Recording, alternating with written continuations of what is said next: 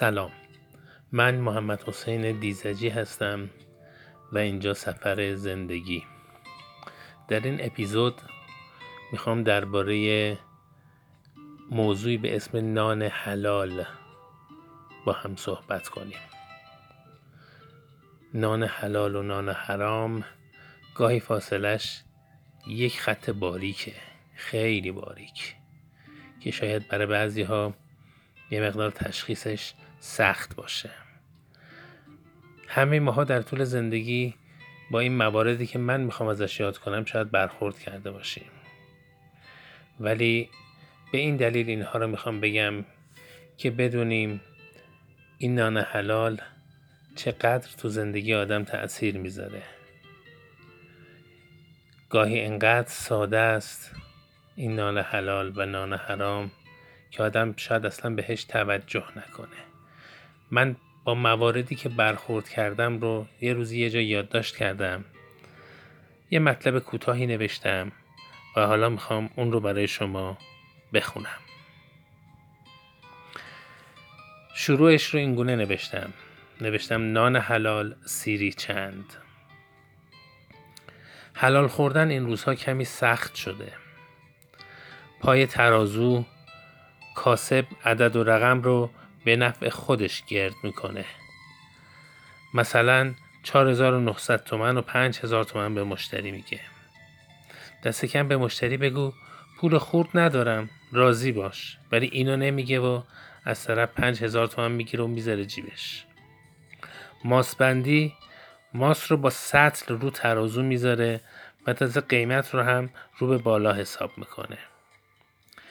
قنادی شیرنی رو با جعبه تو ترازو می‌ذاره. البته من دیدم کسانی رو که خیلی کم دیدم کسانی رو که پول وزن جعبه رو کم می‌کنن. برای مشتری مقوای جعبه کیلوی 5000 تومن و برای دیگری شاید کیلوی 7000 تومن و برای آخری کیلوی 13000 تومن محاسبه میشه. زیرمیزی در شغلای متنوع هم که جای خودشو داره. ظلم بیز... به زیر دست رو هم که دیگه نگو.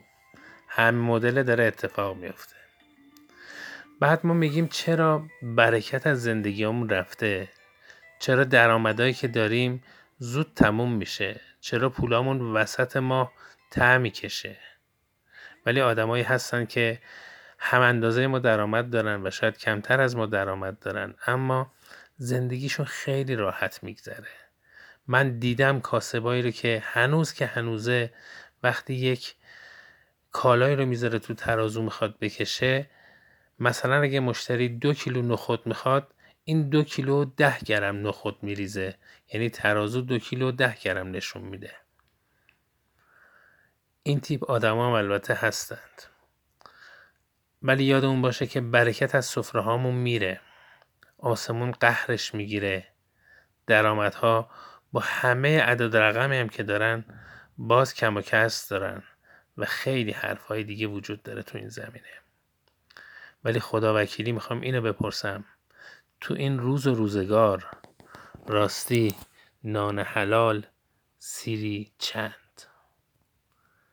امیدوارم که همیشه شاد باشید و زندگیتون به خوبی خوشی پیش بره. خدا یار و نگهدارتون.